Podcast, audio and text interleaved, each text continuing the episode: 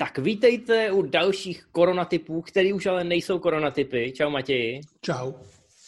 Dřív jsme se tady setkávali každý týden a teď z toho máme měsíčník, ale protože jsme se rozhodli vám nabídnout něco trochu lepšího s inovovanou grafikou a s větším počtem informací, tak jsme to i přejmenovali na filmy v síti. My už teď třeba víme, že do kin se bude moc přesně za týden, to znamená 11. května, ale nikdo neví, jak to tam bude vypadat, co se bude promítat a já si myslím, že jestli nás něco ta karanténa naučila, tak eh, koukat na filmy doma a teď myslím ještě v mnohem větším měřítku online. Že i vaše babička, která si doteďka třeba myslela, že Netflix nebo HBO Go je nějaký zaklínadlo, tak teď už na něj třeba kouká s vaší pomocí. A myslím si, že všichni budeme potřebovat do budoucna další tipy na to, na co koukat, případně info o tom, jaký nadcházející pecky eh, se na nás chystají. A přesně to najdete v tomhle našem magazínu. Tak jdeme na to a Matěj, ty můžeš začít novinkovou sekcí. Máme úplně novou sekci, která je teda novinková. Zkusíme vám vždycky říct tři zajímavé věci. Když jich bude víc, tak vám řekneme i víc, nebudeme si to čistit pro sebe. A dneska začneme vlastně, dneska, 4. května, eh, den výročí premiéry prvních vězných válek a eh, svátek May the Fort be with you což samozřejmě budeme všichni asi slavit, že na něco budeme koukat. A na Disney Plus budete moct koukat úplně na všechno, pokud ho máte, což teda asi nemáte, protože v Evropě ještě není. Ale Disney Plus uspíšilo eh, VOD premiéru posledních vězných válek a budu teďka moc nabídnout všech devět dílů, takže si můžete v Americe a i v jiných zemích, kromě té naší bohužel, udělat obrovský maraton, pustit si všechny filmy a užít si to. To je samozřejmě o to, že Netflix teďka sype hrozně moc poměrně kvalitních a oblíbených věcí. Jeho akcie jedou nahoru a Disney Plus začíná být lehce nervózní, takže potřebuje vytáhnout nějaký velký kalibr a jaký větší kalibr než Star Wars. Že jo? Takže uh, bude to legálně online, nebude to u nás, protože Disney Plus u nás není, snad u nás bude velmi brzo a musíme čekat a potom si to můžeme pustit taky. Přesně tak. Je to zhruba o dva měsíce dřív, než se všeobecně očekávalo, takže je jasný, že Disney do toho šlape právě eh, v reakci na úspěch eh, Netflixu jako největší streamovací platformy. A samozřejmě svoje karty odkryvají i další hráči a pomalu a jistě se nám tady schyluje k, ke startu HBO Max. Tady je to trošku chaos, pokud jste v Evropě, ale i pokud jste v Americe, protože existuje hned několik služeb, který HBO online nabízí. U nás všichni známe HBO Go, v Americe mají ještě HBO Now a teď přichází HBO Max, což bude služba, která nabídne nejen to portfolio HBO, ale samozřejmě i nějaké věci z archivu Warner Bros., což je obrovský archiv. Warneri co do počtu filmů, když vezmeme úplně tu celou hollywoodskou historii, tak jsou na tom zdaleka nejlíp. A samozřejmě HBO Max nabídne i vlastní tvorbu. Ulovili dokonce J.J. Abramse, který by pro ně měl něco připravovat, ale je logický, že i kvůli koronaviru eh, se ta původní tvorba trošičku opozdí, trošičku zasekne. Naštěstí HBO eh, Max má velký trumfy, mají samozřejmě hlavně přátelé, nebo teorii velkého třesku.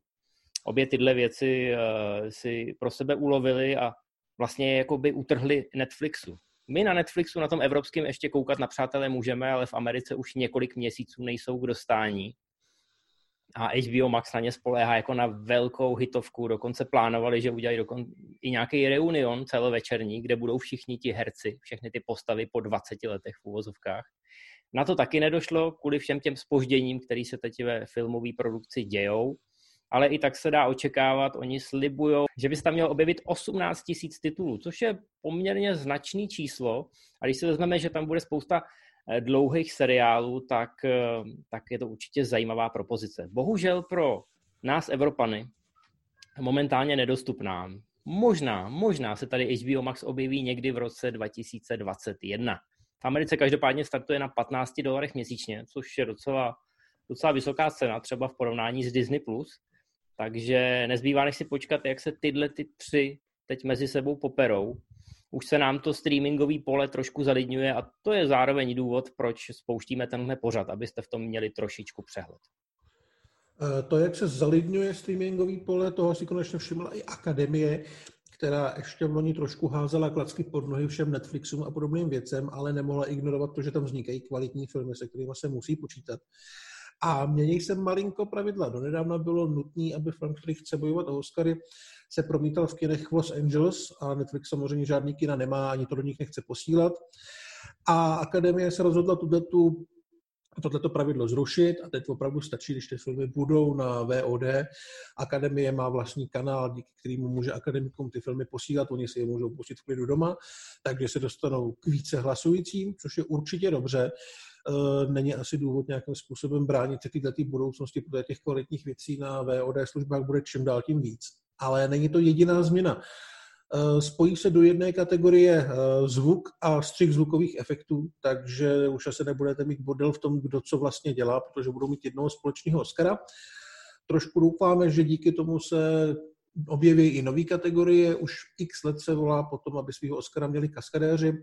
My si myslíme, že by to bylo dobře, že by bylo na čase. Já si osobně myslím, že kdyby se tam pouštěl nějaký pětiminutový showreel nejlepších akčních scén roku, že by to mohlo Oscarům i poměrně výrazně zvednout sledovanost tak uvidíme. A kaskadéři by se zasloužili, akademie asi už nechce úplně sedět v té minulosti, takže budeme doufat, že se posune té budoucnosti ještě o ten kousek dál.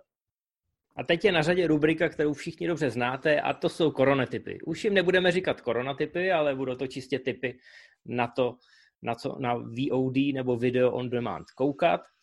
No a zase jsme si to rozhodili klasicky, to znamená, máme tady čtyři filmy a jeden seriál, Jasně, na měsíc je to trošku málo, asi vám to nevystačí, ale my doufáme, že v komentářích si průběžně budete doporučovat další filmy. A taky doufáme, že budeme moct chodit do kina. Přesně, takže nebude zase tak potřeba vysedávat doma, ale ono toho bude hodně a my vám ještě nabídneme v další sekci nadcházející tituly. To znamená to, co by do toho dalšího našeho vysílání, do další epizody mělo mít premiéru a to by vás taky mělo zaujmout, protože to jsme taky vybírali, aby to bylo nějakým způsobem inovativní a nový. Tak, ale já začnu, já začnu hezky v historii u svého oblíbeného akčního filmu, který jsem vyškrábnul z Netflixu a to je Vítejte v džungli. Co k tomu dodat? Eh, není to Vítejte v džungli to z Jumanji, ale tohle je Dwayne Johnson v době, kdy si ještě říkal The Rock a v době, kdy se předpokládalo, že z něj bude velký akční hrdina. A já mám pocit, že se to nakonec proti všem překážkám a proti té atmosféře, která úplně nenahrávala, nahláškovaným svalovcům, že se mu to nakonec povedlo a ta scéna, ve který, ta úplně úvodní scéna, kdy jde jeho back do baru a tam se potká s Arnoldem a ten mu řekne, užij si to, kámo. Že se to vlastně nakonec povedlo. Já mám z toho hroznou radost a hrozně rád tenhle film doporučuji lidem, kteří ho ještě neviděli a zároveň Dwayna Johnsona žerou a oni jsou z toho pak úplně hotoví, že takovouhle velkou akční pecku natočil hned na začátku své kariéry. Přesně tak, byla to velká akční fecka, která nakonec v moc nevydělala, protože v Evropě roka nikdo neznal a v Americe se na to tolik nechodilo. Je to velmi příjemná buddy movie, která se odehrává v Brazílii. Eh, rok tady má za parťáka Shona Williama Scotta, který spíš hlášku než mlátí lidi. Točil to Peter Berg, který dělal třeba Hancocka. A je to opravdu výborně natočený, co se týče akčních scén. Ta herecká chemie mezi oběma dvěma tam je taky skvělá, krásně to vypadá ten rozpočet na tom je opravdu vidět a je vlastně trošku škoda, že se to, že to neuspělo víc, protože pravděpodobně se někde v koutku duše všichni připravovali na dvojku, možná i na celou sérii, ale vy si to teďka můžete doplnit. Rok je tady stejný sympatiák jako vždycky, ještě není tak obrovitý, takže vypadá víc jako člověk a ty akční scény jsou opravdu jako podle mě jedny z nejlepších, které v 21. století vznikly. Hlavně bitka v, uh, uprostřed lesa, ve kterém giganti, který gigantický rok serve s partou fakt malinkatých kapoaristů a je to super. Kung Fu Tarzani, ano. Je tam i Ernie Reyes junior, který jste pravděpodobně hodně dlouho neviděli, do té doby ani od té doby a je tam úplně skvělý. A já teď, teď budu trošku za heretika, ale já vím, že jsme nedávno psali ten článek o tom, co bychom chtěli vidět v Uncharted. Hmm. spousta věcí, která je ve Vítejte v džungli, tak to bych chtěl vidět v Uncharted. To je pravda, to je pravda. Minimálně pád jeepů a podobné věci jsou opravdu Uncharted až na půdu. Možná vlastně i celý to, celý to finále s obrovským stádem krav, který likviduje celé město. Nedejte si to, myslím si, že se vám to bude hodně líbit a pokud to znáte, tak víte, že se vám to bude líbit. No, co pak tam máš ty? Taky nějakou já tady, klasiku? Já tady mám ještě starší film, který najdete na iTunes a je to Kainova výchova film Briana De Palmy, ve kterém hraje John Lithgow, který uh, u spousty lidí je zapsaný spíš jako komik, ale ten člověk uměl parádní magory. Uh, dostal vlastně Zlatý globus za čtvrtou sezónu Dextra. Tady hraje totálního psychopata, který má uh, trošku problém s tím, že neví, kolik se v něm skrývá osobností, sám v tom má trošičku zmatek. A nechci vám k tomu nic moc prozrazovat, ten film je velmi chytře napsaný, chytře si hraje s nějakýma lehce Bčkovýma motivama, tak jako to Deplama občas rád dělá. A Lidkou je tady herecky úplně, úplně někde jinde, protože hraje nejenom doktora, nejenom Magora, ale zároveň třeba i ženu a ještě několik možná dalších postav a vůbec nebudete tušit, co se bude dít dál. A budete to mi to jenom připomíná. Hmm. budete hrozně zvědaví na to, co se s tou postavou bude dít dál, protože od začátku je celkem jasný, že tady neplatí žádný pravidla, že se jde opravdu hodně za hranu. Je to fakt skvělý. Lepší než rozpolcen. Tak nějak. Je to, je to určitě lepší než rozpolcený. tak, já to zase trošku zlehčím, protože já tady mám tip taky na iTunes na Rande na jednu noc v originále Nick and Norah Infinite Playlist. To jsem viděl samozřejmě ještě, když to běželo v kinech a hrozně mě to potěšilo, protože to byla taková ta americká indie.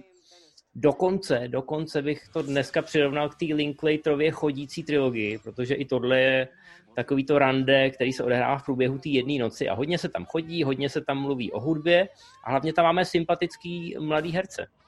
Je tam Michael Cera a je tam Kat Dennings. A vlastně, když to nic moc nového do tohoto toho žánru chodících, seznamovacích romantických filmů nepřináší, tak se na to fakt hezky kouká. Hezky to zní. A ty dva v těch hlavních rolích jsou, jsou opravdu vynikající, takže jim budete strašně držet palce, aby jim to nějakým způsobem vyšlo, i když jsou oba úplně jiný. Je to taková trošičku jako asi pohádkovější věc, nějak vyloženě realistický to není, ale fakt se na to moc hezky kouká, takový film, který vás nabije optimismem a uh, ukáže vám, že ta láska někde asi čeká snad úplně na každýho, včetně Michaela Sery. no, ale tý, těch romantik je teď hrozně málo, respektive Netflix se je snaží sypat, ale je to občas, občas je to průměr, občas je to dobrý, zkrátka nemůžete se na to vždycky spolehnout, tak eh, tohle to doporučuji, pokud ještě nemáte z těch starších věcí všechno vybraný. Myslím, že zrovna Rande na jednu noc bylo svýho času trošku opomíjený. Takže by vás mohlo překvapit, pokud ještě nemáte nakoukaný a pak ho klidně můžete dál doporučovat jako takový ten řetězový e-mail a myslím si, že všichni, komu ho doporučíte, tak budou víc než spokojení. No, pak tady máme Moji letní prázdniny, což je dost podivný film, nebo respektive podivný název pro film, který je dost akční, dost svérázný, hraje Mel Gibson.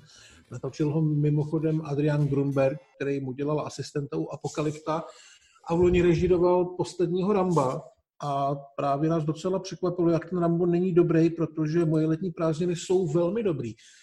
Eh, Gibson se tady dostane do takového podivného vězení v Mexiku, což je vlastně takové město, které funguje samo o, samo o sobě.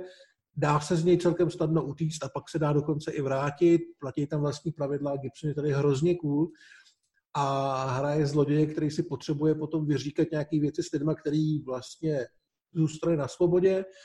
Zároveň potřebuje přežít v tom mexickém vězení, trošku se tady stará o takového kluka, který ho potkal na ulici. A je to spíš než akční thriller, je to taková jako hodně stylová, drsná, černá komedie, ve které se občas hodně střílí a vybuchují lidi s pomocí granátů. A Gibson je tady výborný. Ten film vlastně vznikl v době, kdy on byl na tom hollywoodském blacklistu napsaný hodně tučným písmem, takže s ním nechtěl nikdo spolupracovat. Tak se trošku zapomnělo na to, jak moc je cool. A tady to připomněl. Ten film, nevím, jestli vůbec byl u nás v kinech, myslím si, že ne, ale určitě stojí za to se na něj podívat. A já nemám co dodat. Eh, ty si všechno řekl jedním dechem v podstatě. A ano, Mel Gibson je tady hrozně cool. Vy jste ho možná viděli v tom Cálerovi nedávno, ale... Tady je takový, tady... takový ten veselý, takový ten Maverikovský. No a hlavně je to ten magnet. Kolem něj se všechno točí. On přitahuje ty průšvy. A je neuvěřitelný, jak z toho vždycky dokáže vybruslit. Ta postava není žádný andílek, ani zdaleka, ale vy mu zkrátka budete fandit do poslední chvíle, aby mu to klapnulo. Nejen proto, že všichni kolem něj jsou ještě větší grázlové. A no bylo, bylo to úžasný, hrozný překvapení, o to větší zklamání byl potom ten Rambo, ano. Protože v tom Rambovi je spousta věcí, které by jako teoreticky na papíře měly fungovat, protože fungovaly v těch letních prázdninách. Takže je otázka, co se stalo, jestli do toho tomu režisérovi Stallone sám kecal a sám si pod, podřezal větev. Nikdy se to asi nedozvíme, ale důležité je, že ty moje letní prázdniny existují a je to ten příjemný akčňák s tím závanem toho retra, nejen díky tomu Gibsonovi.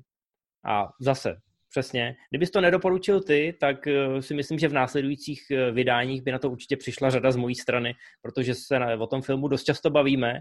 Pokaždý, když někde proběhne nějaký info o tom, že Gibson bude někde hrát, tak si vzpomenu na tenhle film a vím, že existuje jiskřička naděje, že, že by mohlo být něco s ním takhle cool, takže se vždycky začnu trochu těšit. No bylo by to fajn. A teď si dáme seriál. Ty jsi ho vybral, tak si ho odkecej. Tak, máme tam seriál, seriál, který je prokletě dlouhý, je to taková esence 90. a esence jednoho herce, který ten seriál dotáhnul na stříbrný plátno a já jsem za to hrozně rád. A je to Fresh Prince of Bel Air. Ve zkratce samozřejmě jenom Fresh Prince a je to Will Smith a já bych chtěl říct, že i když existuje spousta oblíbených postav v Americe v tom seriálu, tak je to opravdu one-man show toho, toho Fresh Prince, toho Willa Smitha, který se dostává do Bel Air, což je taková ta nejluxusnější čtvrť v Beverly Hills a jde žít s rodinou svého strejčka, mám pocit. Uh-huh. No. On, tam, on tam jede, tuším, tuším z Philadelphia, kde po něm jde nějaký gangster, který ho naštval, takže vlastně do toho Bel Air, do toho místa plného luxusu, kde všichni nosí takový ty debilní svetry obvázaný kolem ramen, tak přijede eh, kluk, který je totálně totálně rozjetý, miluje rap, furt tančí, oblíká se hrozně srandovně a vůbec se toho světa nezapadá. Ale o tom tyhle ty seriály jsou, že jo, Fish out of water a hledáme si k sobě cestu. Přesně. A jsou to devadesátky, takže to oblečení je opravdu jako divoký, ty hlášky jsou divoký, samozřejmě to trošku zestárlo, stejně jako veškerá kultura a módní ikony devadesátek, ale, ale právě proto je to možná zajímavý i pro dnešní publikum, že je to takový okno do té historie, a zároveň ten humor a ten komediální timing je tam nadčasový. Nejen ze strany Vila Smise, ona tam hraje celá spousta talentovaných herců. Nikdo z nich se teda vyloženě neproslavil, ale ty postavy, které tam stvárnili, eh, tak jsou svým způsobem geniální, protože každý hraje na toho druhýho. A je to, ten, je to ten úplně typický sitcom. To, co si představíte v těch devadesátkách pod tím Je tam takový to, takový to rodinný poučování a ty hodnoty zabalený do toho humoru. Je to jako věc, na kterou se může koukat úplně každý, nikoho to nemůže urazit, nemá to žádný jako extrémní ambice, jenom pobavit díky těm, díky těm postavám, které jsou všechny velmi odlišné. Ale funguje to i po těch letech. Má to mnoho sezón a hrozně rychle to odsejpá, takže si myslím, že tím projedete jak eh, nůž máslem. Možná, že za měsíc, až se tady zase sejdeme, tak už to budete mít za sebou a budete zase čekat, co vám doporučíme. My, my, my, my máme na příště už vymyšlený v podstatě typ, který je taky zatraceně dlouhý, takže nebojte se, že bychom vás nezásobili, že byste zůstali na suchu. Ještě Nicméně. bych, chtěl říct, že, ještě bych chtěl říct, že před pár lety se objevila nějaká teorie, že by bylo dobrý Fresh Prince zremakeovat, uh, že by tam hrál Jaden Smith a bylo by to o tom, jak by ho právě z toho Bel Air Will Smith postal žít do té Philadelphia. Ah. Těch, co, protože že jo, Jaden Smith se v podstatě, myslím si, že nemá rád vůbec nikdo, protože je to asi trochu idiot, ale na to bych se určitě koukal. Myslím si, že by to bylo i docela vtipný. No on sám Will Smith přiznal, že s tou výchovou dětí a s tím protlačováním do Hollywoodu to možná trošičku přehnal. A teď se možná ty děti teda z dospělostí dostanou trošku do latě. No, hele, uvidíme. Můžeme doufat. Každopádně, kdyby vám ty naše typy nestačily, tak my teď máme samozřejmě třetí rubriku a v té vám budeme doporučovat, na co koukat v následujících dnech a týdnech, co se objeví na těch streamovacích platformách jako horký novinky. Protože zatímco v kinech to s těma novinkama vypadá bledě, tak tady je samozřejmě úrodný políčko pro Netflix, HBO, ale i další platformy. Takže my vám teď nahodíme pár tipů a myslím si, že by vás to mohlo zatraceně zajímat. A odstartujeme v podstatě, v podstatě se musíme vrátit zpátky v čase, protože prvního pátý na Netflixu odstartoval Hollywood, což zní přesně tak grandiozně, jak to vypadá. Je to nový seriál Ryana Murphyho, to je takový grafoman, který mám pocit, že píše tak šest seriálů měsíčně a udělal už úplně všecko možný. Vše, ve všech těch seriálech líčí Ameriku v těch mnoha různých barvách, ať už to jsou detektivní seriály, hororové seriály, jo, American Horror Story, nebo jsou to biografický seriály, seriál s O.J. Simpsonem, že jo. A teď si vzal na paškál konečně Hollywood. Není to, že by si Netflix vyřizoval účty, ale prostě je to tak šťavnatý téma, že je těžký ho nezvednout. Navíc tohle se odehrává v, těsně po druhé světové válce kdy ten Hollywood znova rozkvétal, ale pod tou fazónou továrny na sny se objevovalo pár takových temnějších věcí, ať už je to rasová nesnášenlivost, nějaký to sexuální harašení, nerovnoprávnost, pokud jde o muže a ženy. Tak tohle všecko se ten seriál snaží odhalit. Podle prvních recenzí to vypadá, že spíš pluje trošku po povrchu, spíš to bude takový popíkový, aby na to ty lidi koukali a aby, aby je to příliš netrápilo, že ta jejich továrna na sny, kterou si vždycky idolizovali, takže se tam děly nepěkné věci. Takže je to takový napůl, ale je to skvěle obsazený, má to sedm epizod, takže se na to utratilo docela dost peněz a všechny ukázky vypadají teda přesně tak třpitivě a lákavě, tak jak si představujete ten Hollywood v té takzvané zlaté éře. No a další seriál už vlastně taky běží, taky startoval 1. pátý na HBO Go, ale původně vznikl pro službu Hulu. A je to Miss America, ve které hraje Kate Blanchett. Dneska opravdu není problém ukecat do nějaký miniserie i ty největší hvězdy, které můžou machrovat s Oscarama. Uh, odehrává se v 70. letech, kdy v Americe probíhaly takové docela turbulentní politické a společenské změny a skupina žen se pokoušela prosadit do ústavy změnu práv žen, aby byly naprosto rovný mužům. A trošku je překvapilo, že jedna aktivistka a bývalá královna krásy, kterou je právě Kate Blanchett, se rozhodla, že bude bojovat proti ním, protože se jí ta její, jejich eh, nápady úplně nelíbily. Svým způsobem se to dá pochopit, ona tady není líčena vyloženě jako zlá postava, to spíš o to, aby třeba se ženy dostaly do, do takové pozice, že by museli chodit do války a podobné věci. Takže tohle ten seriál, respektive miniserie, se bude zabývat oběma stranama toho konfliktu, celkově tou dobou. Je to výborně obsazený, kromě Kate Blanchett, je tam třeba Elizabeth Banks nebo Rose Byrne. A je to velmi ambiciozní, takže pokud vás zajímají tyhle ty věci, tak si myslím, že si přijdete na svých. No a slavní herečky tady hrajou slavný tváře toho hnutí, takže pro někoho to může být i trošku dějepisu. Já, já už jsem mluvil o tom zrovnoprávnění u toho Hollywoodu, tak možná si ty dva seriály můžete pouštět na přeskáčku. Uvidíte, jaký to bylo předtím a jaký to bylo potom a k čemu všemu to vedlo.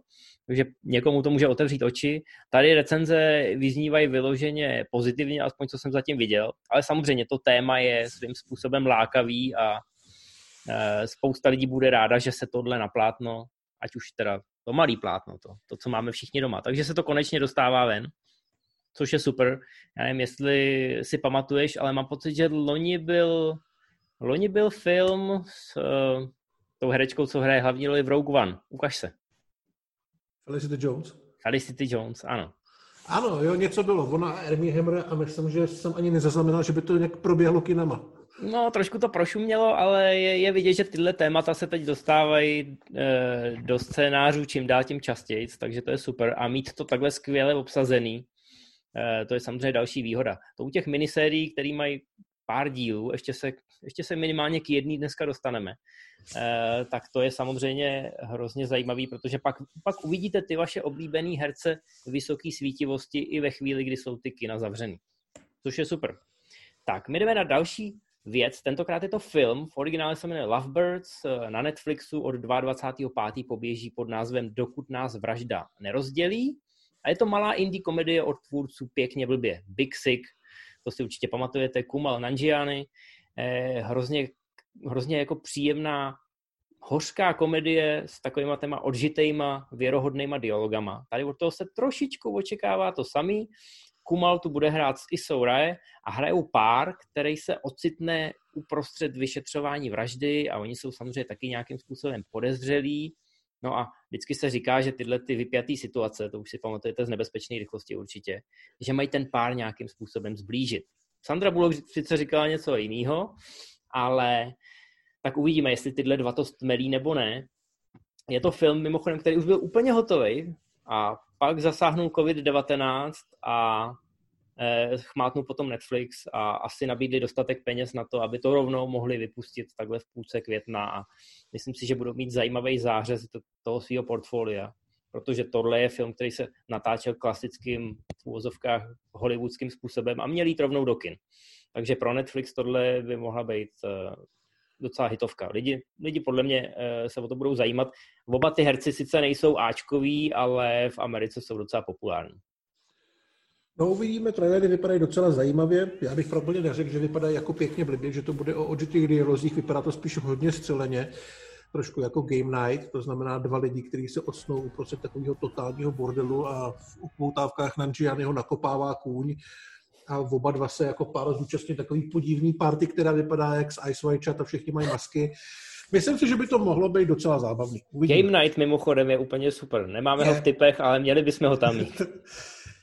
Dobrý. A poslední minisérii najdete na HBO od 11. května. Originále se jmenuje Much Is True. V češtině to budou Bludné kruhy. Je to podle knížky, která vyšla i u nás. A hlavní dvojroli se tu zahrál Mark Ruffalo. Bude hrát vlastně dvojčata.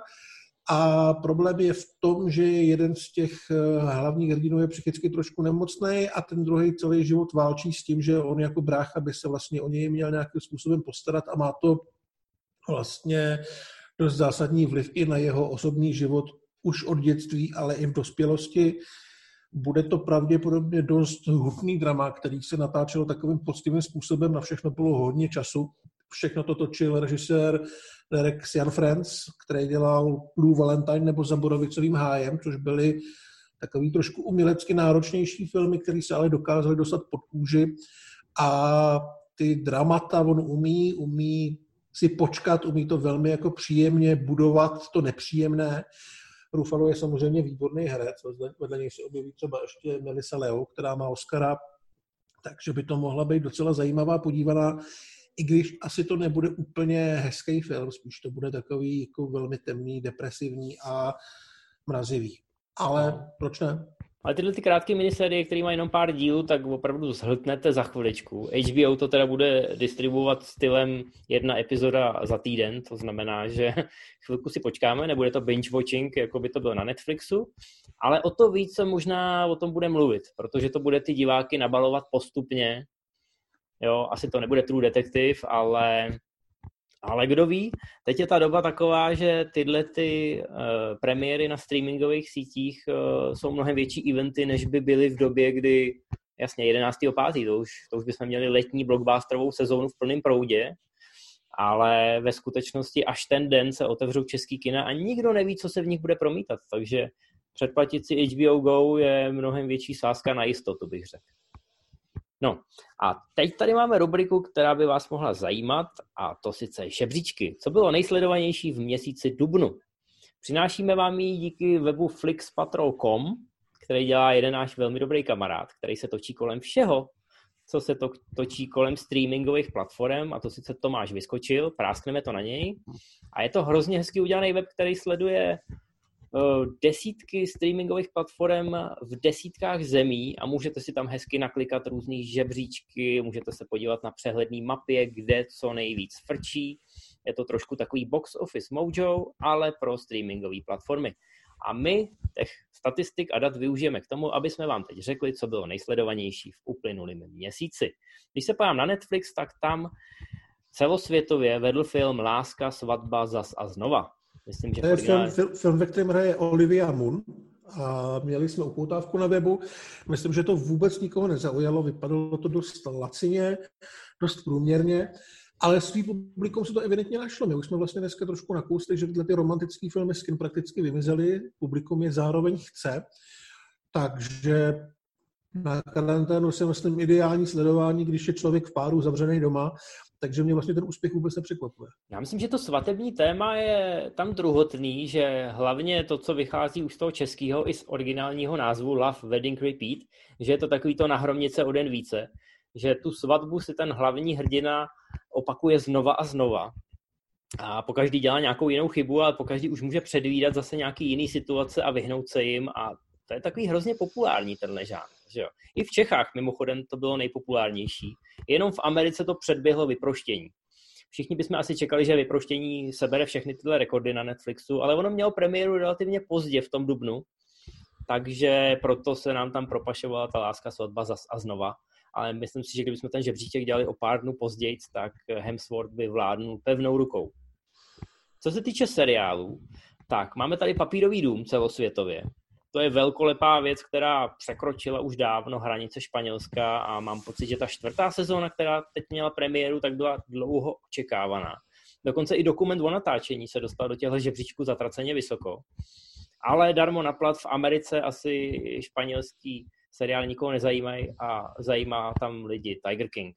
Tiger King je fenomén, fenomén, který podle mě před kterým se nedá utíct. Já se hrozně tomu seriálu vyhýbám, protože prostě nedokážu sám sebe přesvědčit, že by mě měl zajímat eh, osud těchto těch lidí a to, co se s nima děje. Mně to připadá, jak kdyby mě někdo vzal na prohlídku cirkusu nebo něco takového. Prostě to vůbec nezajímá.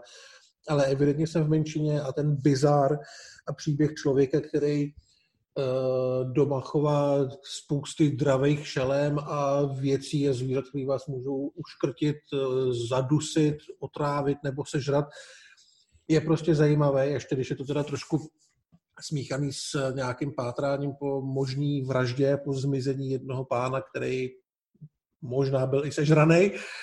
E, nikdo moc neví. No. Je to prostě asi bizara bizary táhnou, což vlastně dokáže i další projekt, který tady máme z Netflixu, že jo? No, ale já jsem Tiger Kinga ještě neviděl. Slyšel jsem, že jsou tam i nějaký zakopaný manželky údajně a tak podobně. Nechci na to koukat, ale celkem chápu, že Netflix na tuhle kartu vsadil a že se jim to teď vyplácí a mám pocit, že těch reality show, hlavně těchto střelených, uvidíme časem mnohem, mnohem víc, protože i v Česku, kromě papírového domu, zaujalo Too Hot to Handle. Podívejte se na MZ Live, který měl premiéru před uh, pár dny a uvidíte, tam jsme to hezky rozebírali, a i když ten koncept není zase tak novátorský, prostě zavřít lidi na nějakém místě a dát jim nějaký pravidla, tak to známe už z vyvolených nebo z Big Brothera, tak tady přece jenom je to trošku něco jiného a hlavně ty uchazeči, kteří se tam sešli, jsou svým způsobem takový fresh. Hmm, je to vlastně o tom, že v luxusním rezortu se sejde hromada sexy lidí, kteří dostanou zákaz mít spolu jakýkoliv, nejenom sex, ale víceméně fyzický, intimnější kontakt a spousta z nich s tím má až mě překvapilo, jak zásadně velký problém. A, ale myslím, že tomu, tomu hodně přidává vlastně dost sarkastický komentář, protože i ty tvůrci z těch lidí měli evidentně docela srandu. Mm. A taky to, že to má jenom pár epizod a každá má kolem 30 minut, takže to velmi rychle uteče. Nebudeme ani jeden z nás tvrdit, že to je dobrá a hodnotná věc, ale je to takový bezbolesný způsob, jak se seznámit s tím, co nás pravděpodobně kvůli tomu úspěchu tu, tu hru čeká v příštích měsících úplně všude. Právě. Já, já chápu, že je to na vršku těch žebříčků, protože tohle si lidi zkrátka mezi sebou doporučují a je úplně nejsnažší se hádat o tom, jestli tahle, tamten a ten měl dělat tohle. Ale Mnohem upřímně, snažší než tým, nějaký tým, spoilery v seriále. Tým Chloe nebo tým Francesca? Uh, ještě jednou? Tým Chloe nebo tým Francesca, přiznej se. No Chloe, Ježíš já, já, už jsem to, já už jsem to říkal i, já už jsem to říkal i v MZ Live. Jo, jasně. Francesca není tak zajímavá, ale jako a, Chloe... A má neforemnej spodní red, já jsem z ní byl nervózní. No já jsem z toho množství botoxu byl nervózní víc, víc těch účastníků, ale to už necháme na vás, nebudeme příliš jako odbíhat vedle. Podíváme se na to, co frčí na HBO Go. Samozřejmě ty další ty další platformy teď jako budou plakat, protože žádnou reality show nemají. Ale HBO Go samozřejmě může sázet na, na slušný výběr a hlavně na ty vavříny, který nastřádali dřív. Proto tady HBO, frčí... HBO Go dokonce teďka nakoupila prakticky snad, mám pocit, že všechny Marvelovky, kromě asi dvou. Mm-hmm. Takže to jim asi udělá hezké číslo teďka v květnu. Tak, ale zatím vede teda celosvětově tenkrát v Hollywoodu, jasně nejnovější Tarantino, film, který měl velký úspěch e, i u toho většinového publika, tak tam není asi žádný překvapení, ale v Česku, v Česku se projevily ty Marvelovky už a samozřejmě hned ta první, Iron Man, všichni si asi chtěli zaspomínat na Tonyho Starka, takže to bylo hodně vysoko. A pak Lego Movie 2, což myslím, že je spojený i s karanténou a s tím, že děti jsou doma a je potřeba jim něco pustit a úplně se tam nehledí na kvalitu. Přesně tak. Velký úspěch teďka slavili i ty trolové, o tom bude za chvilku řeč. Taky ne příliš dobrý film, ale je to barevný a hýbe se to. Tak, ale když je večer a děti jdou spát, tak dospělí koukají na jiné věci a některý třeba dohánějí hru o trůny, která celosvětově eh, to vyhrála. Pravděpodobně v některých regionech na to neměli doteďka čas a teď to sjíždějí tu poslední sezónu a to dělá dobrý čísla. U nás, u nás vede teorie velkého třesku, Stejně jako mám pocit, kdybychom se podívali na statistiky Netflixu, tak v Česku ty přátelé budou taky hodně vysoko. Já jsem si uvědomil, že na to lidi koukají úplně při všem, při žehlení, při vaření. Prostě si to dají do pozadí. Oni už ten seriál třeba viděli třikrát, takže už jenom v podstatě poslouchají, ani na to nekoukají. Mě jako filmového fandu a kritika to uráží, že někdo ten seriál jenom poslouchá a nekouká na něj, ale ale Netflixu to dělá dobrý čísla, HBO zjevně taky a těm lidem takhle prostě v pozadí za tři hodiny třeba projede půlka sezóny. Ne? Půjdeme na Amazon, tady teda nemáme český číslo, to už jsme říkali, ale uh, ve světě na Amazonu vede Ledový království 2, takže vlastně stejný případ jako Lego příběh 2, barevný, hejbe se to, v tomto případě i lepší. Je to Disneyovka, všichni jsme věděli, že to bude obrovský hit v kinech, což taky byl, takže asi vůbec nikoho nepřekvapuje, že to je obrovský hit i na VOD. A v Americe vedou trolové světové turné, což je druhý díl. Když se pojáte na Movie Zone, tak tam to rozebíráme v několika článcích a ta situace se vyvíjí, ale Universal zkrátka vypustil online dvojku místo toho, aby jí dal do kin. A kinaři jsou z toho mírně řečeno trošku namíchnutý a hrozej bojkotem, že nebudou filmy od Universalu promítat ještě se ta situace bude určitě jako hrozně moc vyvíjet a za měsíc si třeba povíme něco úplně jiného. Nicméně trolové, no, děti jsou doma a rodiče potřebují jim něco pustit a klidně utratí 20 dolarů za, za jeden film, aby je umlčeli. Přesně asi tak. to, asi to chápu. Myslím, já bych ten úspěch trolů nepřeceňoval, myslím si, že to hodně mluví právě to, co říkáš ty. Je to film, na který do kina jít nechceš, na který do kina půjdeš jenom, když tě k tomu ty děti donutějí ale doma se ti vyplatí ho prostě, jak říkáš, stáhnout, pustit jim a jít dělat něco, co bys s dětskama na krku nezvládl. Takže je otázka, jak moc ten úspěch eh, se dá brát jako nějaká berná mince a nějaký nositel zásadních informací o tom, kam se ten trh bude vyvíjet. Kdyby byla normální situace, nevěřím, že by to mělo až takový úspěch. Hmm, hmm. Uvidíme, no. Co se týče seriálu na Amazonu, tak tady celosvětově vede Na mužce, neboli Killing Eve, a v Americe vede Schitt's Creek. V obou těch seriálech jsem slyšel, ani jeden jsem neviděl, ale ohlasy jsou zajímavý. Co ty? Já to samý. Killing Eve teda je na HBO Go, takže mám v plánu to velmi rychle dokoukat. Je to psychologický thriller, který napsala Phoebe Waller-Bridge, která dělala i Potvoru a hraje v tom Sandra Oh a teďka se nemůžu vzpomenout na jméno té druhé herečky, je to napsaný uh, Jodie Comer.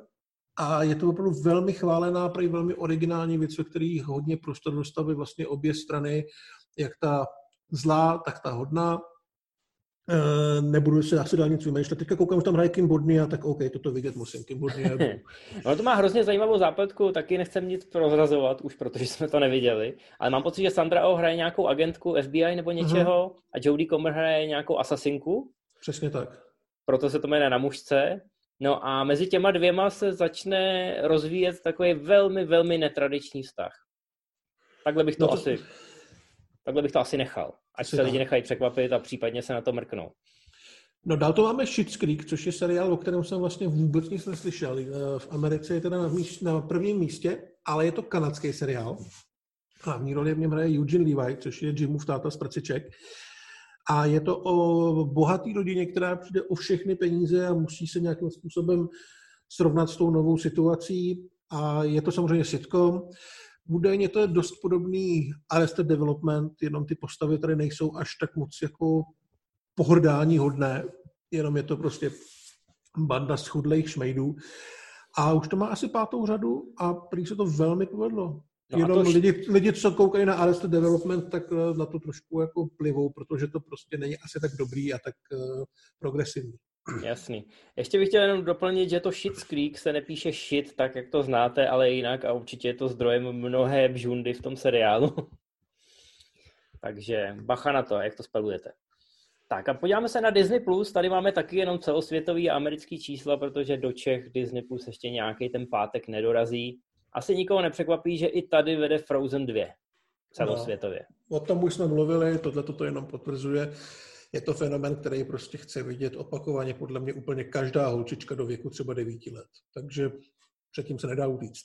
Tak a v Americe vede Frčíme, opět ten případ, že se to tam uvolnilo mnohem dřív, než se původně plánovalo. Disney si s tímhle trošku může hrát, protože je zároveň vlastníkem veškerého obsahu, který na své platformě má. To je i příklad těch Star Wars pokud oni se rozhodnou nějakým způsobem zkrátit nebo prodloužit to okno, tak uh, jsou svýma vlastníma pánama. Takže o to byl samozřejmě obrovský zájem, protože to je ještě horká Pixarovka. No a co se týče seriálu, tak tady určitě Disney si blahořečí za to, že koupil ty Foxe a upřímně řečeno všichni očekávali, že se to stane. Celosvětově i v Americe s velkým náskokem vedou Simpsonovi. Předpokládám, že všichni koukají na ty staré dobré epizody a ne na ty nové.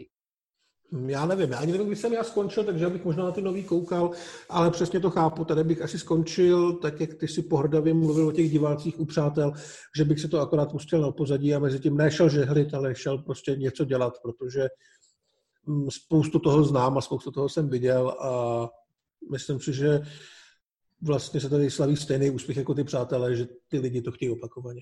Jako mít Simpsonovi na českým Disney Plus s českým dubbingem, to by byla mm. velká výhra, ale myslím, že je skoro nemožný to ho dosáhnout, protože česká televize asi ty dubbingy nerozdává úplně jako koblihy. To znamená, že uvidíme, uvidíme, v jaký podobě se to objeví u nás a až se k tomu začne schylovat, až se to třeba jako propádí, kdy se to u nás objeví, tak v našem pořadu Filmy v síti se to rozvíte jako první. Takže já doufám, že tahle první epizoda se vám líbila, že ta nálož informací je pro vás nějakým způsobem přínosná. Napište nám do komentářů, odebírejte nás, řekněte o nás babičce, která teď máte Netflix předplacený a my se na vás budeme těšit zase za měsíc. Uvidíme, jestli trošku některé aspekty toho pořadu vylepšíme, změníme. To záleží i na vás. Takže do té doby nazdar a koukejte na filmy v síti. Čau. Mějte se, čau.